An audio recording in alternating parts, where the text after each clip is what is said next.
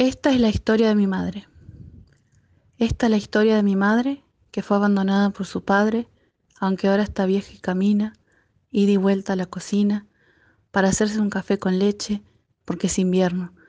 No hay mucho sol y hace frío, y su taza verde hace ruido contra la mesada.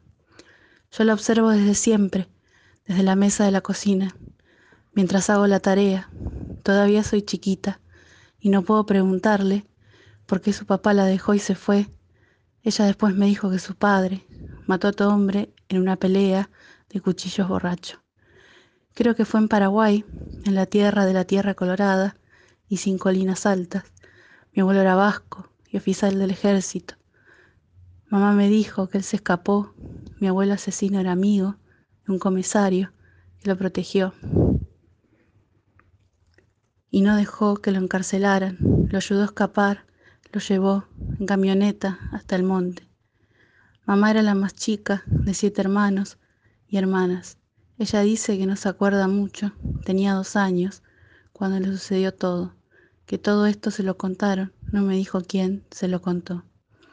Mi abuelo estuvo un tiempo escapando, un día no aguantó más y quiso volver a ver a su familia y que se metió al río y nadó hasta la orilla de su casa y lo atraparon y fue preso siete años y mi mamá nunca más lo volvió a ver, salvo una vez que él salió de la cárcel y fue a verla a la casa y le dijo, hola hija, pero ella ya no se acordaba de él.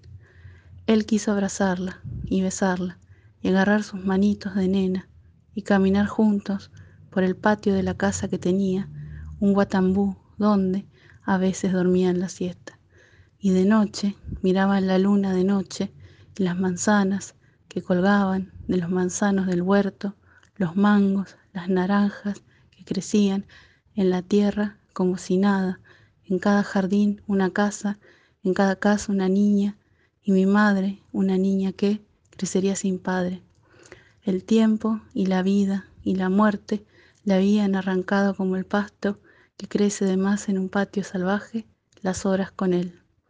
Mi abuela se mudó, la familia se separó y sus hermanos se fueron y ella se quedó con unas tías de otros lados.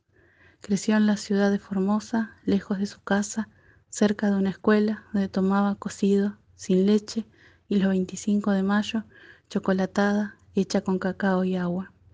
Después creció y se vino a Buenos Aires, después conoció a mi padre, después me tuvo a mí y a mis hermanos y hermanas, después yo fui a una escuela y aprendí a escribir poemas. Esta es la historia de mi madre, esta es un poco su historia.